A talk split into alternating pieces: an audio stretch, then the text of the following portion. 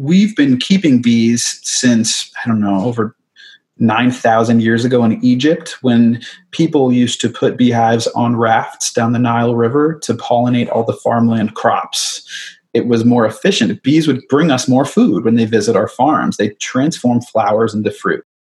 Welcome to the Heroic Minds podcast, where we discover how to get out of our own way, unleash the full capability of our mind, become the hero of our story, and a hero for other people. From an evolutionary perspective, we've evolved to manage threatening encounters. I do everything in my ability to help them, but they make the call. We have to do it in a way that doesn't just assume that going faster is going to be the cure all. When you suffer and then you come out of it on the other side, you stand a little taller, your voice doesn't shake anymore, your eyes are always up. Sorry to, to depress you guys. Self doubt is par for the course. It's just how you choose to deal with them, react to them, or not react to them. Uh, a little tough love goes a long way, and high expectation also goes a long way. The more you expect of someone, the more they'll do. I have to keep moving forward. No good comes from going back. I don't need red tape. I'm not into rules. I'm not into regulation. I'm just going to do this. Welcome back to the Heroic Minds podcast. On today's episode, we have Dr. Noah Wilson Rich. Noah is a behavioral ecologist and published author. He is the founder of the Best Bees Company, a top to bottom beekeeping service. The company also functions as a means to raise funding for scientific research to improve honeybee health. And now, why are the bees so important? Well, did you know that investing into the health of bees, we can help save our environment, secure sources of food, and improve our economy? But before we get into the bees, we unpack Noah's empowering journey through life as a young boy that went from insect avoiding to insect studying, and the life and business lessons learned along the way. Bees. We begin with what we can learn from the bees when it comes to our own survival, both physically and socially. We then move into what bees do for us, why some bees survive better in the city, and last but not least, how you can help strengthen the bee population with your own garden or balcony. Did you know that scientists can track exactly where and what plants your honey came from? All that and more in this episode. But before we hop into this episode, a reminder as the food delivery companies continue to expand during this time of uncertainty, this new way of living during COVID 19, during this pandemic, Remember to check out our friends at trulocal.ca, T R U L O C A L.ca, if you want high quality meat, individually packaged, shipped right to your doorstep. You can change the order every month. You can have it delivered every four weeks, three weeks, 50 days, 26 days. It's totally up to you. That is your call. No cancellation fees, no hidden fees at all for that matter. Just high quality meat and high quality customer service. That is trulocal.ca, T R U L O C A L.ca. If you want to give them a try, make sure you use the discount code Heroic Minds 25 all capital letters, to get $25 off a regular size box and $10 off a personal size box. Alrighty, here we go. What made you want to go to school to, um, I guess, get a PhD in studying honeybee health? Where did that even begin? Yeah, thanks, Ben.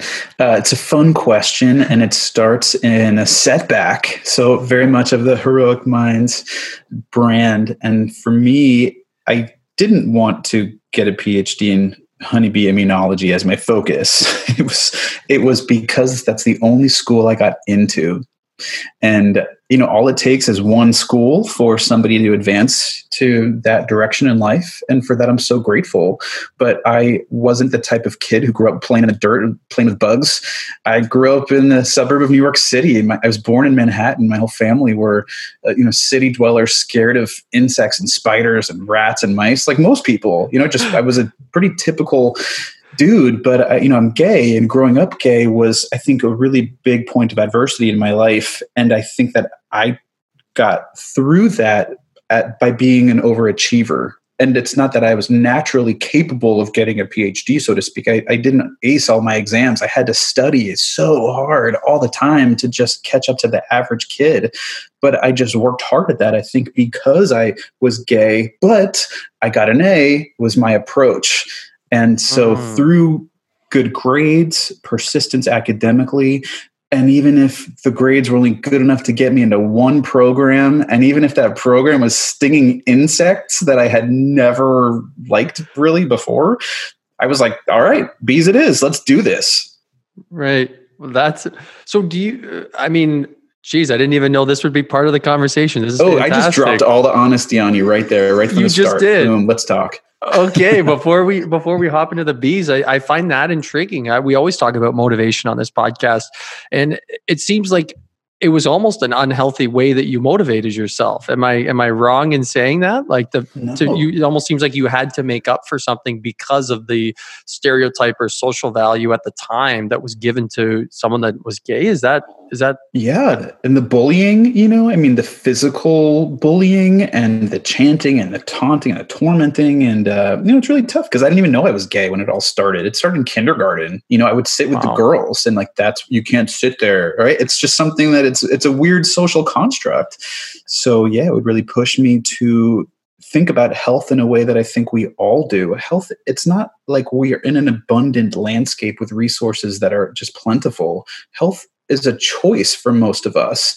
We have to choose what we're going to say. We're going to be healthy in this aspect, but that's going to take a sacrifice from that aspect of my health, whether it's nutrition, mental, physical, whatever. And so for me, yeah, it wasn't very healthy to be this overachiever in a way that wasn't natural, but I was at risk of some physical harm and mental abuse that I had to get out of. Interesting. So it's almost that it kind of goes into the hierarchy of, of needs. Like where I need that safety first before I can go into the next step, the next rung. Yeah, and I think I'm still there. So it's almost that it kind of you goes know, into but the not hierarchy necessarily of, of from need. like gay ta- taunting, but you know other factors in life, and I think that most people can relate to that.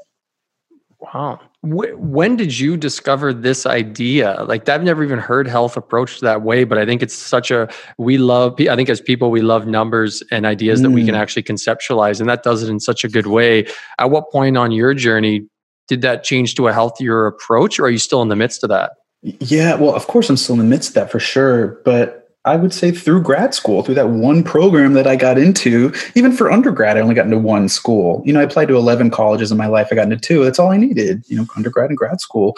The benefit of school, which I, I actually feel very strongly is not for everybody. I mean, if I had not gone to school and just gotten a job, I'd be, I think, doing quite well, maybe better than where I am today. So I think school, it's it's a place where you go to learn how to think. And so thinking about health trade-offs, that's something that's very ecology. In, in grad school, I was studying ecology, and it's all about sacrifices. And if you have one bit of energy going into a system, a lot of ecological systems will think about which one of three areas of like this triangle of health and energy is it going to go into defense, reproduction, um, or growth. And those are three trade offs in the ecological world that scientists think about, even whether just looking at plants, for example, something that's not so interesting, but it can be applied to every individual human. Where if you're going to do something, is it going to be defense, growth, or reproduction? Or different types of health? It's the same framework, a way of thinking. That is fascinating. That's so cool. I've never ever heard that. That is awesome. And yeah, I mean, in biology, it's so fun when you think about theory because it's the interconnectedness of many things. And so you can then think about, well, how does that apply to me? I'm a human. We don't think about ourselves as humans. It's so funny. But um, if you think about changing your perspective on something, especially in this time of quarantine when we're staring out our windows, we need a change of perspective. So start noticing what's out there. If it's a bug, a plant, a bee, a flower, or a reflection of yourself, we're all connected based on this theory. How do things grow? How do things evolve? How do things adapt? By being part of that system, I think it can make us feel less alone.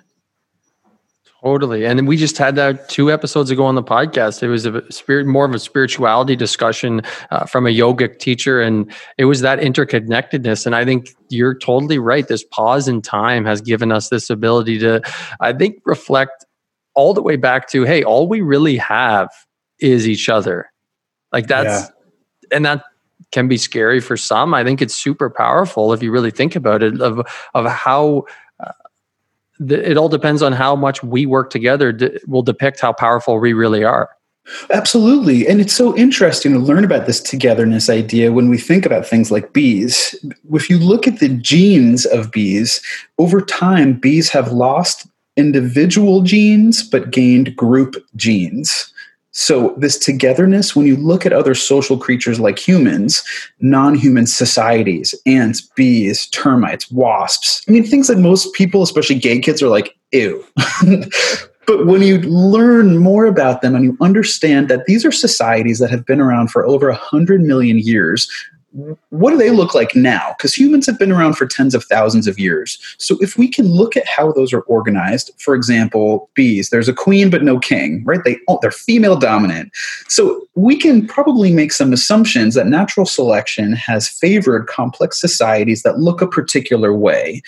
For times of pandemics with bees, they get diseases just like humans do viruses, bacterial, fungal, um, mites. And those have changed their social interactions in ways that we're seeing in humans now. It's so humbling when we get this disease because it connects us, just like your mm-hmm. conversation with the yoga teacher. It's so important when people think about the universe and yoga, and I do yoga, but to connect people who aren't that crunchy, let's say, when we think about energy in the universe, it is this interconnectedness of theory, of biological concepts over time that shape and change us. So when we get a pandemic, I think when we go through this, we're going to be less physically connected, like the handshakes might change to a bow. You know, who knows? That's human specific. What we see in bees is that diseases have made them change their social behaviors. They groom each other, they feed each other, they have certain behaviors that are only taken by young bees. Baby bees start cleaning. Like in the future, maybe human baby bees could be more, or maybe baby humans, maybe they could be more helpful, right? Maybe we'll start to see them develop a little younger, perhaps, so that they could help out around the house. I mean, who knows what it'll right. be like, but those theories make us less special. They make us less surprised when things like pandemics happen or when things like individual traumas happen. We can look to other non human societies to under how they cope and help one another too. It it's fascinating and bizarre at the same time to talk about us as animals because we never do. We we talk about ourselves as these rational, be, robotic beings that just make you know black and white decisions. Yet we really don't. And and to go into your comment already about maybe we have these younger people act a different way that then helps our society and, and some or our race or whatever you want to call it in some way. I mean, people are already blood donations have gone way up. So that's just yeah, like a it, little reaction that has caused us to change socially how we act to hopefully help other people. Well, definitely. Thinking about blood donations, the United States has started to lift some of the restrictions put against gay men. From 1982, I believe, is the year, saying gay men can't donate blood. And that's because of a societal construct thinking gay men have dirty blood with the HIV epidemic happening. You know, it's like we haven't made any progress in HIV since 1982. Come on. I used right. to work at the Blood Donor Center at Children's Hospital in Boston, and they test the blood for everything. So, God forbid somebody's donating blood with a disease, it gets caught. You know, you're, yeah. we're more advanced than that. So, that's an example, too, of how society changes over time. Even you know, you love playing hockey, Ben. I mean, hockey is so cool when we think about how young people are getting into sports. I don't know if hockey is like soccer. When you start as a, young kid, do, does everybody just chase the puck in a group? Oh, 100 percent. And some don't. Some just stay in the complete other side of the ice, just doing uh, snow angels. So it's a bit of everything. It's so funny. And so, play, when you think about the concept of play from an evolutionary biology perspective, it's defined as an incomplete sequence of adult behavior.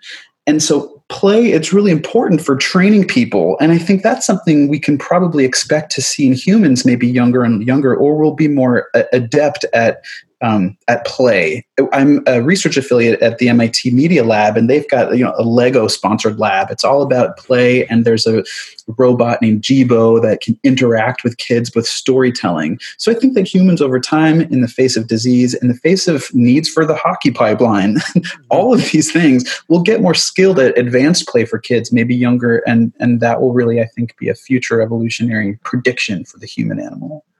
Wow. I'm really starting to see now how even if you if I look back at my life of things that have changed and eh, how these big problems have forced us to change how we act and and because this issue is so widespread across humans not just a subgroup not just the hockey culture not just the uh, gay community not just yeah. it's brought everyone together that now the entire group of humanity has to change as one. And I think that's so powerful on so many levels, both physical, social.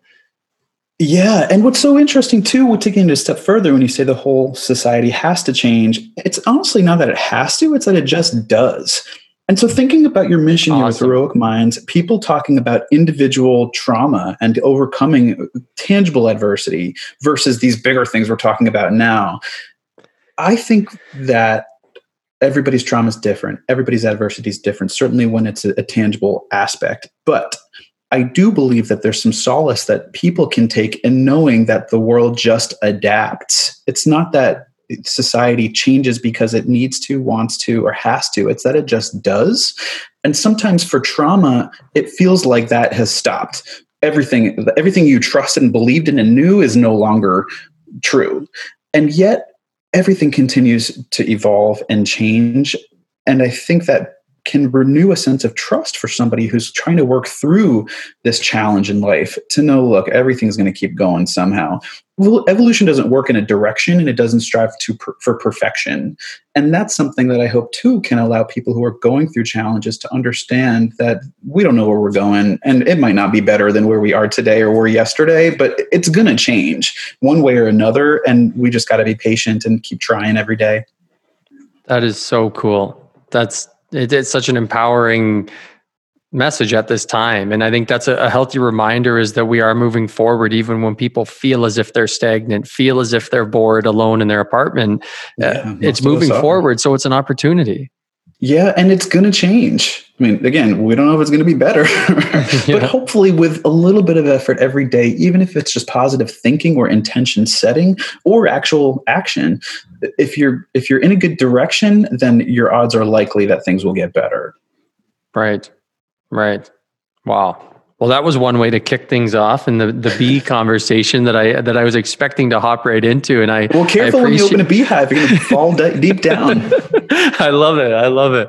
Oh, that's awesome. Well, I, I hope it, it, continues to dip and dive other ways, and I think let's step into the the bit of that bee conversation. I think one let's of the deep dive, the, the most intriguing pieces for for many people myself included is the lack of understanding on really how wide of an impact uh, bees have on yeah. on agriculture leading right into the economy. And, and wondered if you could could explain some of the the areas maybe people might not even realize hey this is affected by the number of healthy bees that we have. Do if they're able to do their job or not yeah, totally. I mean, for for the uninitiated to the bee world, which unfortunately is most, but I'm telling you, anybody who's curious about beekeeping, it is super dope, so interesting, so relaxing, and it has such a deep history across all cultures. So it's connecting.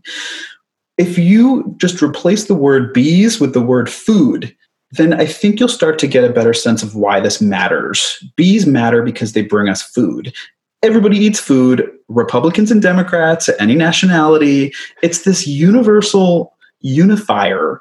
And we even see this in politics. Places like the city of Los Angeles, they had a law on the books from the 1860s saying bees were illegal.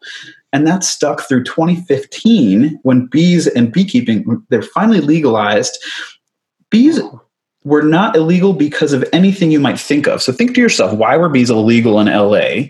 Like what do you might what might you think, Ben? Because they'll sting someone and insurance is an issue or Yeah. I mean those are logical reasons, right? Uh, yeah. Those, those are not the reasons at all, but you might think that they are, right? Because that's what we think today. Back in the day, LA was largely agricultural, and people saw bees on their fruit trees and thought that bees were stealing our food. And so, because there was this idea that a pollinator takes food instead of giving food, pollinators visit flowers and the flowers turn into fruit they were made illegal because we thought we're losing our food to pollinators. It's like butterflies illegal, and you know, there's 200,000 species of pollinators. Uh, it's it's crazy. So now we know that's not true, and yet the law still remained. So it was a unanimous bipartisan issue, 15 to zero, in favor of legalizing bees. You know, all Republicans and Democrats coming together in LA. It's a beautiful thing. We even see in the White House, the Obamas brought a beehive to the White House. The Trumps kept the bees. It's you know, it's like a cute, cute story in a way that maybe disgusts other people for being too political. yeah. Um, so bees bring us food. If we're talking about the economic impact, if it's somebody like my dad who's like, I don't eat fruits and vegetables and I don't care about bees and I don't eat honey, right? So I get that. And bees bring over 90 crops, fruit and vegetable crops, to our plates in the United States. They also feed the dairy and cattle industry. So if you're like my dad, just meat and potatoes, well, the entire cattle industry relies on bees for feeding them hay and alfalfa and uh, that's all the dairy. So combined, it's over twenty billion dollars to the United States economy just by bees alone. This insect brings the U.S. twenty billion, and globally, it's over hundred billion dollars to the global economy every year just from this little insect. You even think about lesser known bee species. There's 20,000 of them. There's one called the alfalfa leafcutter bee. That's thought to bring $9 billion. So when we think about random bee species and, and eight of them now being on the Endangered Species Act, it might seem random to talk about this weird bee species, but if you replace that word bee with food, you then start to understand the impact. Totally, totally. We've seen that in other, I mean, political economical conversations too where you change the the way you word something. I mean even in my biased experience subjective experience with with head injuries and concussion. When it was called concussion it was a a bump on the head that no one really worried about and then they started calling it a head injury and all of a sudden it changes and people's reactions change and how they deal with them change along the line. And i think even instantly right now you saying that to me calling it food it's like yeah wait a second, this is more important than I thought. Yeah, it's pretty amazing too, because then you think about the evolutionary impact on the society of humans. So, whether it's talking about head injuries, that then changes how we play. Play changes how we act play relates to other behavior in different contexts, and that has more ripples throughout society. And then, certainly with humans, it's interesting when we have different cultures that are competing. You could then see some cultures evolving a little faster, all starting with how they play. So, Canada, I mean, people play really well in Canada. We don't really think about Canada as the aggressor, right? They kind of know how to play ball, so to speak and I think that's a really cool connection there. And I think that other societies need to learn from successful human societies, successful insect societies, even to be able to make predictions to see if we can learn the hard lessons that they've already learned and then to speed it up and try to skip those hard ones and just be our best selves.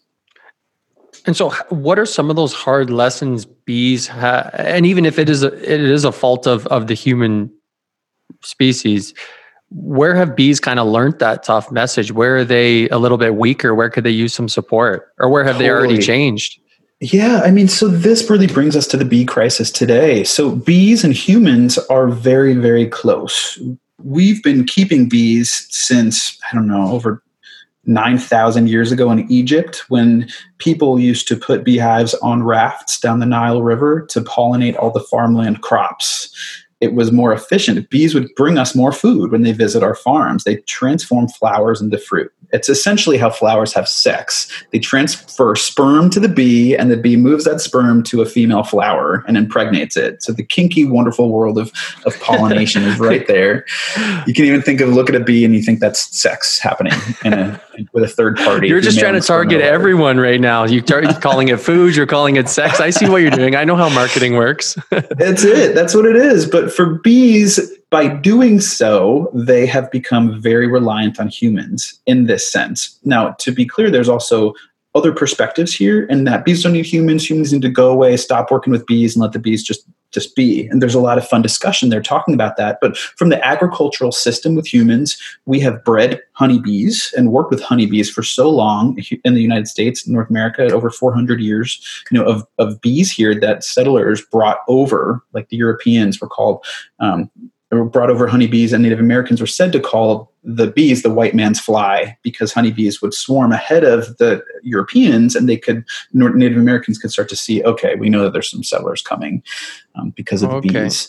So the challenge there that honeybees have is now they really thrive very well in managed beehives it's something that uh, we're thinking with a lot of diseases affecting bees that those have wiped out what we call feral beehives or beehives living in a hole in a tree like winnie the pooh. Mm-hmm. so it's a thought that there are not that many of those out there and those bees that are out there are very um, have very low genetic diversity. So they're not very healthy so to speak. They are at risk of a plague wiping the rest of them out beehives that are managed by humans do quite well. Humans breed bees. You know, with my team at the Best Bees Company, we're focused on bee research, and we do that by installing and managing beehives at business rooftops, at home gardens across the country. our bees do really well and we're monitoring them. And so the challenge that bees have is now they've become, in some way, maybe reliant on another species for their health. That could be seen as a benefit or as a cost it seems like it could be working for them because maybe bees were dying off anyway. And so, from plagues, let's say, like the Varroa mite in the United States, that mite came in 1987, brought a lot of other diseases with it, and really killed off a lot of bees. So, it could be bad to be reliant on humans, but it could be a good thing because maybe it's working. And our lesson here as humans, maybe we could learn that sooner and less hard if we started relying on other species too. Maybe we can see how other social successful beings rely on us and think, okay, how else could we better live with you know bees ants wasps termites other social things or maybe just other organisms for farming help or other ideas there too. But the more we can work with other organisms i think that's a lesson from other successful groups like farming ants that work with a particular fungus to get food. We'll be better off if we can do that too instead of fighting the natural world. And do you think in our lifetime we can see those bees that are maintained or supported by humans right now go back to a greater uh, number that can live on their own back in the Winnie the Pooh type approach? Yeah, so it's so interesting when you think about evolution. There's, you know, it can happen in a natural way or an artificial way. Artificially being people are getting involved evolution doesn't necessarily just return to where it was. And I think that's a lesson with a pandemic or with any challenge a person is going through, overcoming adversity. We always want things to go back to how it was. Oh, so good. That was familiar. I know the risks. I know how that's going to turn out. Can we go back to where it was? Can bees, for example, here with your question, go back to how they were before plagues and other things really affected them? And you know, it's likely no. It's likely that the future of any system, it's there's so much randomness involved. It's not going to look like it used to. But I will say that, for example, with our team, Best Bees is breeding local bees in our 14 cities across the country, so that we're trying to get hyper local pollinators to match with the flowers and the local food system in any given area. And by sharing those queen bees with local beekeepers, we can then be able to have bees that are best locally adapted, healthiest for those communities. And then maybe they'll go off and live in the empty trees that bees used to live in, let's say, maybe fill empty niches. Wow. So you, from a, I'm a visual person. So re, yeah. the goal is kind of within a cl- somewhat close geographical area. And I'm not actually familiar with how far bees are willing to travel, but like three to five miles. Three to five miles. So you would want the basically the flowers or plants, vegetation that they are looking for mixed in between each hive location with the goal of one day having them all intermingle at different hives and gr- and continue to grow the population on their own yeah in a way sure so so visually speaking think about uh, where you live so tell me where do you live ben i'm just about an hour outside of toronto Waterloo, nice. Ontario. Yeah. Waterloo. I mean, amazing. So many wildflowers, gardens, so much habitat there. Think then of Toronto, nearby for you, and the city and the habitat that was there before we created the built environment versus what it looks like today. Think about the rooftops that are just empty where there used to be meadows or habitat right? That visual, that's something that we have as humans total control over. We built that. We continue to maintain it. We're going to keep building on it. If you're picturing a future where we have meadows and things connected, why don't we just put those on the rooftops, green rooftops, put them on the walls? That technology for cities insulates buildings, lowers operating costs, like for HVAC equipment. It lowers the temperature of cities by over 2 degrees Celsius, which is the Paris Climate Accord goal. So, if we did green rooftops on cities and nothing else, we would achieve the Paris Climate Accord goals that the US has withdrawn from. It's not that hard to do, and we get there through bees because you're envisioning visually what do we do? We put some habits, put some flowers just all throughout and that's a beautiful thing for the human experience. I hope that feels good to picture instead of, we call this from gray to green. Instead of gray sitting places, right. put some more green stuff. And then nature starts to come back. And then kids can start to have those childhood, that childhoods that we remember of, you know, stepping on a bee and getting stung or seeing butterflies out. We just don't see that anymore. And this is why. Wow. So a, it seems like a win win to make this better, make the world better for bees.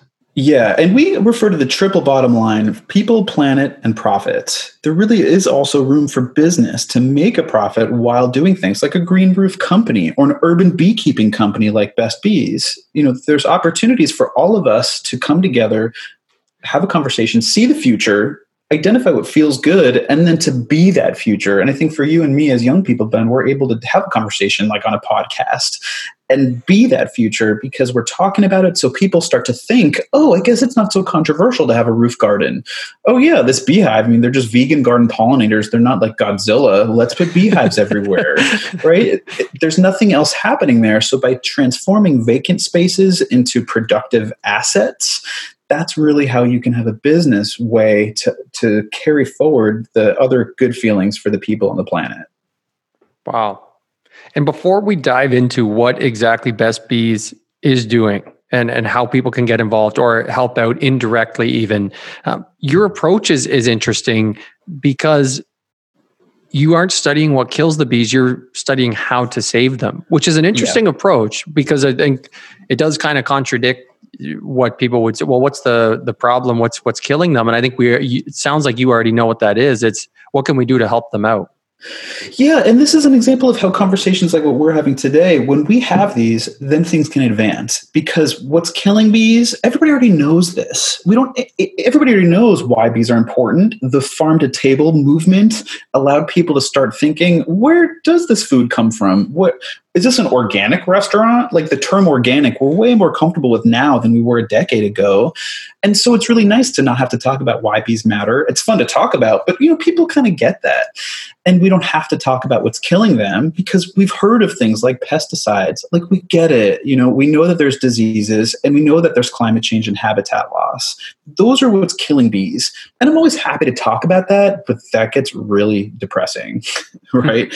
what's killing this? Why is the world ending? Sure, but leave that to other people. There's many people who are devoting their careers to that question what's killing bees? I definitely look at that, I record that in my lab, uh, but I flip it. Instead of looking at why a dead beehive died, I look at why a living, thriving beehive lives. That's the question I ask. And when you ask that question, what is it you're then, what are the steps you're taking to further that? When, when you yeah. figure out the answer, what is your, now what's your next move? It's so fun. And if you think about coming back down to adversity, right? Anybody who makes an observation like this, right?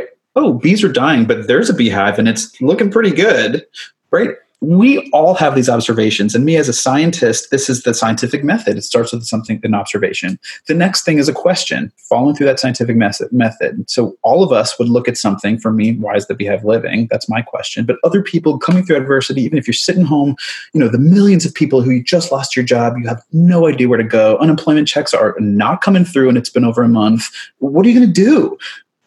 You're looking around. That's where you start with. And then you notice anything, anything at all. Everybody has this. And then you just ask something about it. So for me, behind that one's thriving. Why is that? And then I look around and realize I have no resources, right? So I've not really had anything in life, you know, coming up from a family of teachers, you know, God bless teachers and healthcare workers and all of these amazing heroes every day who are so underpaid and undervalued. So looking around, kid I'm growing up as, and I'm thinking, I got nothing. It's not like I have a lab or a grant or a job or anything, and thinking, what can I do? So I started a Facebook page in 2010 from my living room of the apartment I still live in in Boston. And I said, I'm selling beehives. I will volunteer my time to manage them in exchange for research funding. Anybody want some bees? And I called it Best Bees on the Facebook page because our bees are the best. Like, I don't know and for months it was my mother god bless her she's so sweet still my biggest fan just hitting like and commenting go noah! And even today my mother is like the best number one fan for the best bees company really sweet. And um, eventually somebody wrote in they're like yeah i'll buy a beehive. And i was like awesome now now what? And so i just learned how to grow that business based on this question why are those beehives doing well I wanted my question to be about research because I was a scientist and I am. Maybe some people listening want their question to be about something else. You know, maybe your observation is your bank account and you ain't got no money, right? And you're like, how do I get some money? So just like me, I looked around, I didn't have a resource. I started a Facebook page. Anybody who's looking at a broke bank account, listen, uh, first off, I don't want to offend anybody. I I understand how difficult this is, and I'm not saying, oh, just do this. But what I am saying is that everybody has knowledge. Maybe it's about bees or maybe it's about pokemon or investing or whatever people know about. Everybody knows too much about something. For you ben it's hockey right? Yeah. so then you become a consultant. Anytime somebody asks you ben about hockey you can charge them a dollar for your answer. When i give talks you know around the country around the world I talk to kids and I tell them this you know way too much about something. Maybe this is what made you a nerd growing up. Maybe people pick on you because you like the color pink. Whatever it is, whatever made you a weak target of bullies, that as an adult makes you a consultant. You know everything about that topic and you can go into business with let's say with a facebook page and ask me anything and you just say you know give me 50 cents for my for my answer right? I have value in this world. I have knowledge. Everybody has this. And in doing so slowly little by little over time even if it's just your mother hitting like on facebook have patience. And for me it came through. And you know 10 11 years later now we've built up the nation's leading beekeeping service and we've raised a few million dollars for bee research and we do this because the people writing in on Facebook, they said, "Yeah, I want to buy a beehive. Sure, I'll put a beehive in my in my backyard garden. I don't want to manage it, but I thought I always had to. So maybe I can hire you to do it." And then a big company would say, "Hey, let's put beehives on a rooftop. We have nothing else going there. We know that we can have some sustainability benefit. Millennials will think this is a hot place to live, a hot place to work if they keep all the honey, which is what our real estate companies do. I mean, how cool would it be to get home sweet home honey from your apartment landlord? Like yeah. that doesn't happen, especially these days. Landlords are trying to kick people out. So a tenant relations thing makes the landlords feel good too. It's not that expensive. And so for me, that's my story. When the people who started asking me questions started paying and helped me build this business so that I'm able to come here and talk to you a decade later. That sounds like the best bee company I've ever heard of. Just to play yeah. into the yes. It's uh it's pretty remarkable to see how that's that's come from just doing something out of uh, seems like out of just care. You were kind of led to this thing. You you became the consultant for it. It is it's such a call to action for so many people. I know a lot of people that think and i just had a call actually last week about someone that wanted to uh, start giving back. I think this pandemic was may have been a call to action. They wanted to start a nonprofit and do all this. And i similar to what you said, it's not all about the fancy bells and whistles. It's just about acting, doing something, leveraging the knowledge you do have. And and one thing I think stops a lot of people from doing what they they really want to do in the sense of making an impact on society it's they stop because they think they need the nonprofit they think they need the lawyer and they need the fancy business name and they need x y and z to, to start working and your proof is in the pudding with you it's just put something out there and start acting start delivering the value you, really have. Totally totally. It's there's so many details in life you know whether it's personal life business life you know everybody's doing that hustle that combines the two. It's all related and connected. And so with any details it's tough we're at risk for getting caught up in those. So unless you're having fun maybe for a limited period of time picking your your brand colors for your logo type of thing or your company name. Like yeah these are important calls. I get that. But you've got to pick that and keep it moving. Get on to the next detail because for business for funding our accounts personally as Cardi B says, it's all about that shmoney. That's what you need to keep your eye on. And if you don't, then that's why you're in the situation you're in. And I'm not speaking at, from the perspective of a guy with that shmoney. I'm speaking from an honest point of view about how I'm overcoming starting from from very little and navigating the same resources uh, uh, challenges that most people are. Right not trying to be holier than thou and say, "Oh yeah, here's what to do." right, right. No, it's it's fantastic insight, and the thing I love most about it, and with uh, continually everyone I've had on the podcast that has done something incredible like you're doing right now, uh, it really when you really peel back the layers and ask I don't know if it's the right questions, but you ask enough questions, uh, you realize it's actually quite simple. I mean, we've we've had the someone that started the um, well, one a neurosurgeon that has really simplified what brain surgery is like, and then also a individual that started the first voice recognition software that that we have locally in town. Um, awesome. Now ahead of Google here, uh, they both really when they tell their story and how they began everything it was so much more simple than you'd think we just love to overcomplicate things so i i really appreciate uh, you've explained everything well, thanks. You know, life is so complicated, especially when we don't see that connectedness of, of our society. When we're thinking that whatever trauma people are listening to, when people are coming to the Heroic Minds podcast and you're thinking about adversity and you're thinking about your challenge, your challenge is so significant. Your hurdle, your hill is so high to get over. These things are real. And if you look at society, other people have that too. And while that might not matter to you, and I get that because you're dealing with your own stuff, what's really important to understand eventually is that over time you'll see there's many people who are dealing with the same hill that you are.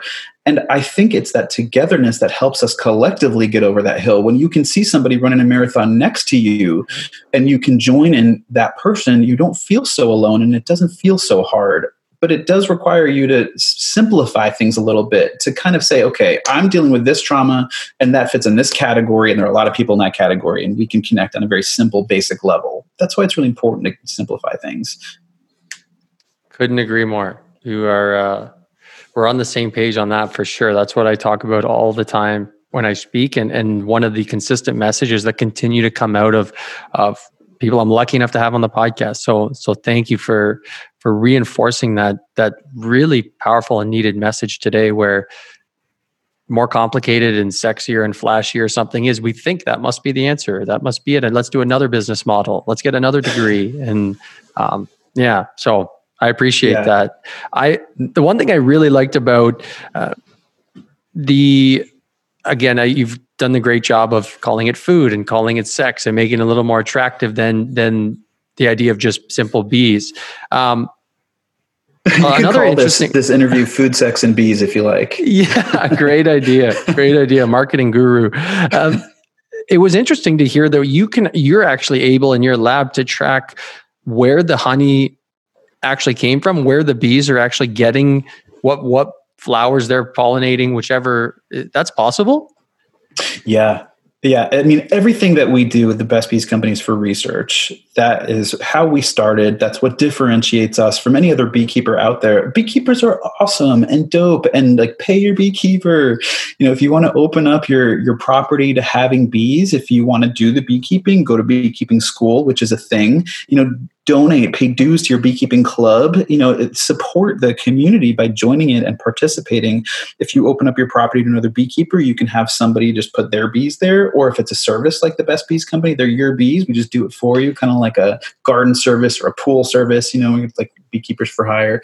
And um, and I think that it's so important for people to keep thinking about these things. I've forgotten your question, Ben. Ask me again. the, just on that that research of how you're knowing where the honey's coming from. The research, thank you. You know, for us, when we've got beehives at any given spot, it's a data point. And it's a data point not just for our research, but for our partners like NASA. When they're studying climate change from their Earth Observation Unit in Beltsville, Maryland, they see what the, the satellites are telling them for climate data, but they don't necessarily understand what's happening on the ground. And so our beehives are doing great. They're not doing great. They overwinter in surviving the year. They produce a lot of honey or they don't. We give this information to NASA, and then together with Google Earth Engine, we're able to look at maps and we're able to understand what the pollinator habitat looks like. Why is this beehive doing great? Why is it not doing great? Was it because of climate change? Or advancing this? Was it because of habitat? We didn't have a way to measure habitat, but our research really points to cities as being best for bees, which is counterintuitive. So, if cities are great for bees, the question is why? And so, our leading hypothesis seems to be nutrition, we've ruled out pesticides and diseases and i've given a couple ted talks on these topics. So uh, i'll save that for people to kind of to go to ted.com and look up noah for more data on what's saving the bees and how you can help one beehive at a time. I think that's the title. But we wanted to test habitat. We wanted to understand are there more flowers in cities or are there more nutritious flowers? Is there something that we can learn from human blue zones, areas where humans live longer, like Japan or the Mediterranean, where their diets are thought to contribute to long life? we're seeing some indications from the bee world that this could be it, but we didn't have a way to measure what's the pollinator habitat the old way was with a couple yardsticks made into a square. And so researchers would just throw these on the ground and then in the square count how many different plant species were there. And that was really or you go on a hike and you just like take a note you know in your in your journal and figure out oh i saw a rose and that was great. But we wanted to advance on that. And so we figured out a way uh, in partnership with mit and hub week in boston which is a great festival for ideas um, a way to look at the plant DNA genome within honey. So, just like Ancestry DNA or 23andMe, looking at our history. So it says you're German, you know, if you spit into a tube with our honey DNA, we call it, it will say this is from roses, like we saw in Portland, Oregon. It will also say here's a complete list of all of the plant types that's found in this honey that's super cool. It tells us what we're eating. So for Waterloo, Canada honey, where you're at, Ben, have you had local honey there before? Yes, I Do have. you have any local yeah, honey? Yep. Lots. Do you know what kind of honey it town. is? I wouldn't know. No, I don't. so how crazy is that? It's 2020. Not to date our conversation today, but come on, talking about food. When we taste honey, we're all like, mm, honey. I don't know what that is. It's honey. Honey's just flower juice all honeys are different. Bees are vegan, they just concentrate nectar and they take water out of it. And that's what honey is. So it's varied all around the world. Every time we taste honey, it's a taste of that landscape. So for our real estate company clients, when they put beehives on the rooftop and then they bring to their investors, here's a taste of this building. It's a really weird spin to show people like we're a sustainable company. So for mm-hmm. tenants who are looking to get office space, when the owners of the building say, here's some of our honey, this is our building, this is what it tastes like in our neighborhood. It's weird, but it keeps people connected with that message of this is a sustainable, cool building building. And for our research beyond that, we're able to work with governments to add value to their honey. We know this from New Zealand and Manuka. Have you ever had Manuka honey? Uh, if I did it again, I apologize. I wouldn't have known. it's all good. It's kind of like champagne. You know, that's an example of how a government has trademarked a type of food product that we all know, oh, wow, champagne is expensive and special. So we're going to pay those people more. Manuka honey is the equivalent. Oh my gosh, that's so expensive. Costco, it's, you know, twice as much as any other honey. So we just pay more because of that brand and it's education about what type of honey it is. So we're able to help people around the world, beekeepers, honey lovers, to earn more money by now through science adding value, calling it a premium product. For example, Portland, Oregon, our clients there, we know it's rose honey. It's the city of roses. So there's a lot of fun marketing the city could even do with sustainability about Portland rose honey. You can see that on the market. I would pay for that. That's cool.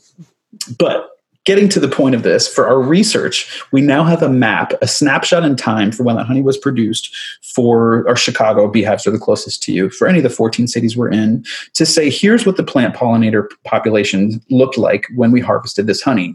And then over time, as climate change inevitably shifts our environment, we then take another snapshot and we look at that honey DNA and we see what was missing, what's more predominant. We're doing this in Australia with the wildfires to see what plants we've lost what plants bounced back first. From our Puerto Rico studies with Hurricane Maria, it seems like native plants came back first. So, local people with this kind of climate justice or social justice spin, Puerto Ricans can then say, wow, native plants might come back first after natural disasters. If we plant more of them or these specific types with deep roots, we could improve our resiliency against climate change in the future. So, we do that all with the beehives that we put in you know, people's home gardens and uh, and rooftops. Um, and if, if someone wanted to, because all of a sudden that that is to me such a call to action because of the multiple benefits that that come of of best bees, your work, and bees in general. If someone, let's say, isn't isn't ready to necessarily have a beehive in their backyard or on their roof, but they did want to help. They wanted to, you know, this weekend maybe they want to do something that they can put out in their backyard, on their balcony, something like that that, that someone could do to help beyond limiting their pollution and helping the environment what is something they could do to to help in this cause well i, love this because everybody can do something regardless of location age ability it's the best case scenario from my perspective as a scientist to be able to connect the things, whatever it is that we do with data. So that's our future of tech, of connectedness. It relates to science and it relates to citizen scientists. So individuals and companies stepping up to say the things that we do, we're going to connect them with data in somehow. So whatever people are able to do, let's say this weekend, let's say for Earth Day this week, or Earth Week, or Earth Month, as we sometimes call it now, it really makes an impact to plant a flower. It sounds so corny, crunchy, and good, simple, right? Ideally, be thoughtful about what you're planting. So take a minute to go outside. If you live in a city, you can even do what I love is called guerrilla gardening there's a, a, man who was named Adam Purple from the 1960s in New York who um, just kind of took over the Lower East Side of Manhattan and just started guerrilla gardening, just planting things and seeing them bloom and making beautiful designs that added value and enhanced the neighborhood. 1970s, maybe it was the 80s, the city bulldozed it because it's not allowed. God forbid. You know, this should be the most scandalous thing that people do. But even if you don't have your own garden, I don't have, I've never had my own garden. You find other places too. Maybe it's abandoned property and you just do a seed bomb. You just throw some plants. But be selective about what you want to plant. And even these days, it can be hard to find seeds. So maybe you have a house plant you can split or maybe you go outside and you just pick up a plant from one place and you maybe you know put it in another one where you can watch it or something some way to interact with them. You connect that with science based on what you know pollinators really like in your own area. So maybe that's clover. Maybe you can find this out online through local beekeeping club two other resources. One is the Xerces Society. It starts with an X. It's a fun name. So X E R C E S Society has guides for free online for local um, native plants. And then with the Best Bees Company, we published our data with National Geographic. So the February 2018 issue highlights some of the cities that we're in and specifically what plant types are really good for pollinators there. So check that out on Nat Geo's website. Fantastic. And is there anything else that, let's say, if flowers aren't an option, and I'm just now, I'm just diving even deeper is there anything else someone could do is there uh, to have is there something like wood that if there's more wood on your patio if there's anything like that is there any trends totally. with Absolutely. So, really, what you can do comes down to two things to help pollinators, and that really secures our food system in a way beyond you know actually being a farmer. Two things: pollinator habitat comes in foraging flavor or in nesting flavor. We can call them two flavors. So we just talked about foraging habitat, how to create that. What you're talking about with wood, can we put that out? Nesting habitat is what that comes down to. So get a beehive. That's something that you might not have space for, or you might not have the ability to do that. So you're welcome to reach out to us. You know, bestbees.com. We're always answering these questions about how you can create nesting sites for bees. You can create a bee hotel, it's called. So these are for the other species that are not honeybees with big societies, where it's kind of like a birdhouse, but it has these holes. Maybe it's PVC pipe or bamboo or reeds that are arranged in a container. You know, a soup can with straws works, where you can um, hang it outside, and native bees will just come and they'll make a nest in it and then move out. The bee hotel, checking in and checking out. So you can check those out online too for other resources. They also sell them at a lot of stores. Even Costco sells bee hotels now for like $25 in the US. Oh, cool. And wood. I mean, certainly things can drill into those. Um, any native holes or holes from field mice at this time of year where they um, were making nests over the winter, the mice might come out. And then it's good to leave that habitat. If you see holes in trees, decaying wood, holes in the ground, bumblebees like to nest in those. There's a preference for how the mice wove the grass. So try to leave nature as it is. Try to let things decay on the ground and maybe add some other things to help decaying, maybe composting or other ways. And so would the perfect uh, setup be flowers near something like this? Yeah, or does that not make a difference? Setup. It's a good setup for humans. It looks nice. It feels good. You know, so I think that it, having as much in your setup as you can is very good for nature. Have a diverse grouping of objects, of materials, of flowers, but the bees themselves don't need flowers nearby because they'll fly for miles away. And that's kind of poetic for city dwellers where bees seem to thrive. And if you only have a little two by three foot space, that's all you need for a beehive. So you can do a lot with a little, even when it seems like you just a little isn't enough. Right. Right. And now, last but not least, a question we haven't stumbled upon or topic we haven't discussed is the stinging side of bees. And in yeah. your talks, you put some pretty cool photos up of people. Maybe others might not find this cool, but people, their whole face entirely covered by by bees. Now, what is the approach so to stinging? What should people think about that? Because I know you touched on they're not little Godzillas running around or flying around. So, uh, yeah. Well, my uh, talk in 2012 at TEDx Boston started with the image of a man with a bee beard, so many bees on his face. It's a weird thing. And again, being a person who didn't come from a background growing up playing in the dirt with bees, I was like, that is so weird, super gross. And then the last slide in that talk, I show a little girl with a bee beard, and I had the goal of changing people's perspectives to understand these people aren't getting stung. You know, they're interacting with pollinators. They're spreading a message that we need our food system secured by preserving these bees. This is how we get healthy food for future generations. And so that message is really important. And safety is so important for everybody to talk about. So people need to feel welcome asking about this and not just being like, go bees when you really feel scared inside. Talk about it because there's an education component here. And I use a Jurassic Park movie analogy to best explain this. When you see the kids petting the Brontosaurus, the vegetarian dinosaurs, you know, up in a tree, super gentle, just eating plants, but running from the carnivorous dinosaurs like the T Rex, you get an understanding of how bees are vegan vegan, and wasps and hornets and yellow jackets, those are meat eaters. And so, beekeepers, we don't want to get stung, and having aggressive bees, I say, is a bad business model. So, being in 14 cities over a decade, you know, we have a perfect safety record. We don't want to bring in anything new to the environment that isn't already there in any of these places. Honeybees are around the world. And we also don't want to bring in anything that's not safe. So, even though we have full insurance coverage, it is safe especially if you let the trusted beekeepers know uh, that you guys are in charge. So let the experts handle it so it is safe and understand that we select for vegan garden pollinators. Um, and, it, and it's something to continue talking about for all. Amazing. Well, I I feel like this conversation dipped and dived and went everywhere, and it was fantastic. If there's anything else you want to say about Best Bees or how people can get involved, how people can help, um, I'll hand things over to you. Yeah, I know. I think it's great. Well, Ben, thanks for this opportunity. It's been so fun. Our time flew by. Yeah. Check us out uh, on social media at Best Bees. What's really unique for what we're building is that this is beehives connected to science.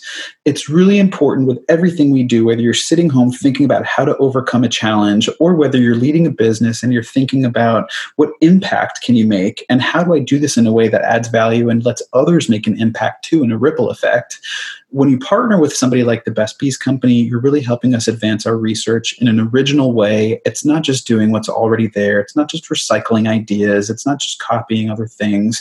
It's really participating as a citizen scientist to do something new that's uncharted, that might feel scary because it is. But we've got to stay together. That's, I think, maybe the theme of our talk today to get through uncertain times. And it might feel hard to talk to other people about that, but that's really what gets us through. Right now, actually, uh, last question, I guess, is is there, are you guys moving into a little bit north into the Canadian area with your business, or should people take on the basically the ideas that you've set forward in this in this podcast, or is there there maybe ability to to have Best Bees come to Canada?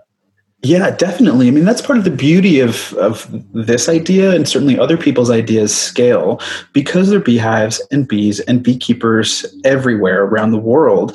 This idea for the Best Bees Company is easily scalable around the globe. So I totally see a future of cities that move from gray to green, that are not just getting green rooftops, but are getting gardens and community gardens. Imagine it with the future when we can pick carrots from our apartment building rooftop, God forbid, right, and get some fresh honey. So I think that's going to happen and we're definitely building a scale. You know, starting from my Boston living room apartment.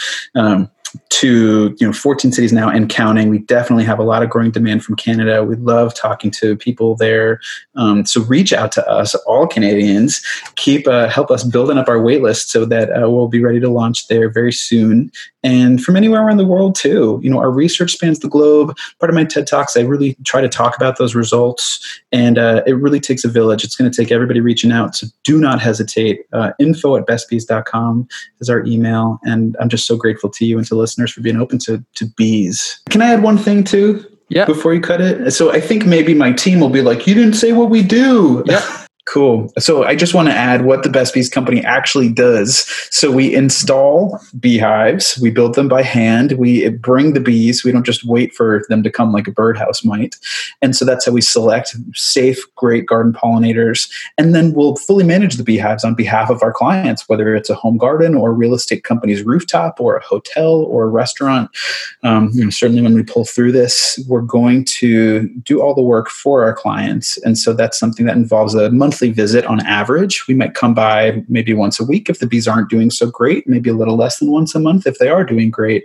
It's an all inclusive service, so we would never charge our customers more if the bees aren't doing well. It's all built in there to fund not just the installation and the maintenance, um, but also the research data that we're collecting our clients also keep 100% of the honey that their bees make and then can also supplement honey from our own local apiaries where we breed our bees and do other research. So it really gives back to the community in an all inclusive way that creates paying jobs for local beekeepers. So we've got about 75 to 80 beekeepers as employees on our staff across the country.